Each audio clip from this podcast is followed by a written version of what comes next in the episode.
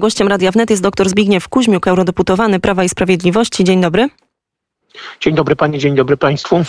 Ta debata o kryzysie praworządności w Polsce i prymacie unijnego prawa już e, sam tytuł e, zawiera i pokazuje pewne nastawienie Unii Europejskiej, w ogóle i chyba taki brak tej przestrzeni do dyskusji, ale zacznijmy Panie Pośle od e, przemówienia premiera Mateusza Morawieckiego.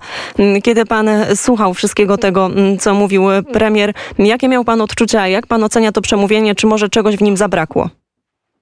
Nie, niczego nie zabrakło. Pan premier rzeczywiście przyjechał bardzo dobrze przygotowany i wygłosił ponad 30-minutowe przemówienie. Zresztą niestety momentami prowadzący obrady panu premierowi przeszkadzał, choć było jasne, że, że ma zagwarantowane 30-35 minut, co trochę wybijało premiera z, z rytmu. Bo już można dodać, przepraszam, że wejdę panie pośle w słowa, ale żeby tak wyjaśnić słuchaczom, nie każdy śledził tą debatę już w 20, chyba trzeciej albo w 25 minucie faktycznie moderator ba bardzo mocno zaczął przeszkadzać premierowi, chociaż ten miał jeszcze sporo czasu.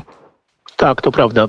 Dopiero po, po tym powiedzeniu, że sekretariat przewodniczącego pana Sasoliego zagwarantował 30 do 35 minut, trochę z tym przeszkadzaniem przestał, ale no, zostawmy to, to na boku. Rzeczywiście wygłosił bardzo dobre przemówienie, dobrze ułożone, uargumentowane. Tyle tylko, że później ta tocząca się dyskusja no, w żaden sposób do tego przemówienia nie, nie nawiązywała.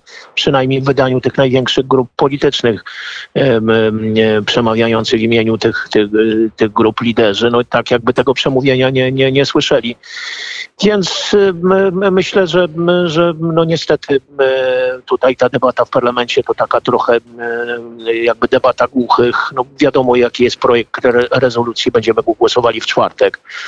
Tam ten, ten projekt jest już znany żadne argumenty pana, pana premiera go nie, nie, nie, nie zmienią. Tam jest wezwanie między innymi do komisji, żeby zaczęła już teraz stosować ten mechanizm warunkowości, choć wiemy, że CUE jeszcze tej sprawy nie rozstrzygnął. Więc, ale dobrze, że pan premier tutaj był, że ciągle jeszcze przecież ta debata trwa, że te argumenty przedstawił być może dla części europejskiej opinii publicznej. To będą informacje, które słyszą pierwszy raz E, ponieważ cały czas ta debata o Polsce jest nie, oparta na, na, na nieprawdziwych informacjach, po prostu na ordynarnych fake newsach, w czym celują e, głównie europosłowie z Platformy i z Lewicy. Zresztą dzisiaj to potwierdzili. No właśnie, chciałam dużej, jeszcze o to, o to dopytać, między innymi wypowiedzi pani poseł Sylwii Spurek, czy części przedstawicieli właśnie polskiej opozycji. No to mimo wszystko może zaskakiwać, bo to chyba tak w imię partykularnych interesów wzywają do tego, żeby ten mechanizm praworządności został uruchomiony. Jak w ogóle pan się czuł, jak słuchał takich wypowiedzi? Jako Polak, już nawet nie pytam tylko jako polityk. Wie panie, no ja jestem do tych wypowiedzi przyzwyczajony, bo w zasadzie od momentu, kiedy Prawo i Sprawiedliwość zdobyło władzę w Polsce, czyli od późnej jesieni 2015 roku, tego rodzaju wypowiedzi słyszę co i róż w Parlamencie Europejskim. Tych debat dotyczących naszego kraju i rezolucji z tym związanych było już ponad 20.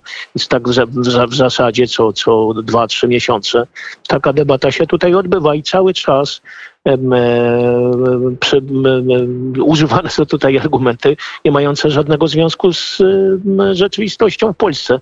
No ukuto na przykład e, jako, jako prawdę, że w Polsce są e, strefy wolne od LGBT. No przecież doskonale wiemy, że nic takiego nie ma. Polskie prawo na tego rodzaju wykluczenia nie pozwala, no ale to, to jest przekonanie, że tak jest.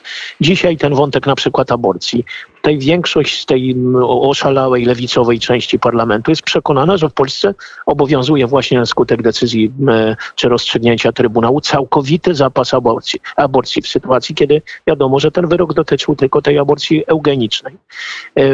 No i tego rodzaju, tego rodzaju rzeczy, no właśnie e, braku praworządności, łamania konstytucji, ograniczania praw mediów. No, ci ludzie są przekonani, że tak takie rzeczy w Polsce w Polsce obowiązują w sytuacji, kiedy mamy kwitnącą demokrację,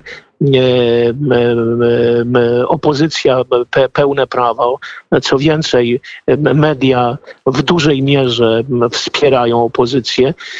W związku z tym żadnych zagrożeń dla opozycji nie ma. Jesteśmy uważani za niedemokratyczny kraj. No, jedyne, co dzisiaj wyszło tak już zupełnie na wierzch, to pan przewodniczący Weber, szef frakcji EPL-u, podziękował Donaldowi Tuskowi za zorganizowanie demonstracji e, ty, tych ostatnich. No to oznacza, że rzeczywiście pan, pan Donald Tusk jest zadaniowany przez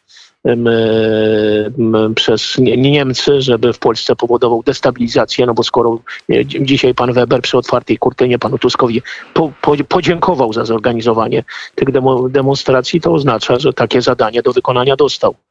Panie pośle, to już na, na zakończenie trochę spróbujmy mm, e, pójść do przodu. Jeżeli Komisja Europejska e, uruchomi już ten mechanizm warunkowości i faktycznie te pieniądze zostaną wstrzymane, czy biorą państwo mm, jako rządzący taki scenariusz, że to bardzo mocno uderzy jednak w rządy Prawa i Sprawiedliwości, a nawet może spowodować utratę władzy? To znaczy, wie pani, tu trzeba rozdzielić dwie rzeczy mianowicie funkcjonowania budżetu na lata 2021-2027 jest niezagrożone. Ten budżet jest realizowany. To jest pierwszy rok realizacji tego budżetu. No na przykład rozpoczęliśmy wypłatę dopłat bezpośrednich dla rolników.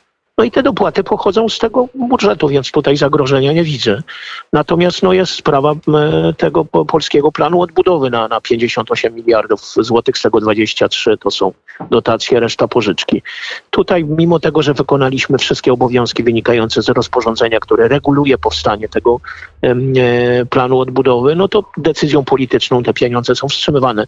Choć pani von der Leyen, no, nie wiem, dzień czy, czy dwa przed tą debatą powiedziała, że no jakby brak opinii Komisji Europejskiej na ten temat nie jest związany z, z badaniem praworządności w Polsce, więc mam nadzieję, że te pieniądze także zostaną uruchomione.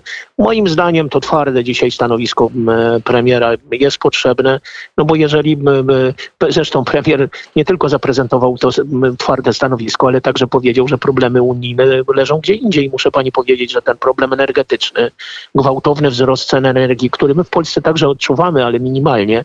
Proszę sobie wyobrazić, że na przykład ogrzewanie, nie wiem, w Hiszpanii mieszkań, które najczęściej jest ogrzewaniem na prąd, czy w Portugalii podrożało 200-300%. Tam ludzie z tego powodu wychodzą na ulicę. No i premier zwrócił się do pani von der Leyen, dlaczego Komisja Europejska jakby pozwoliła na doprowadzenie do tej, do, do, do tej sytuacji.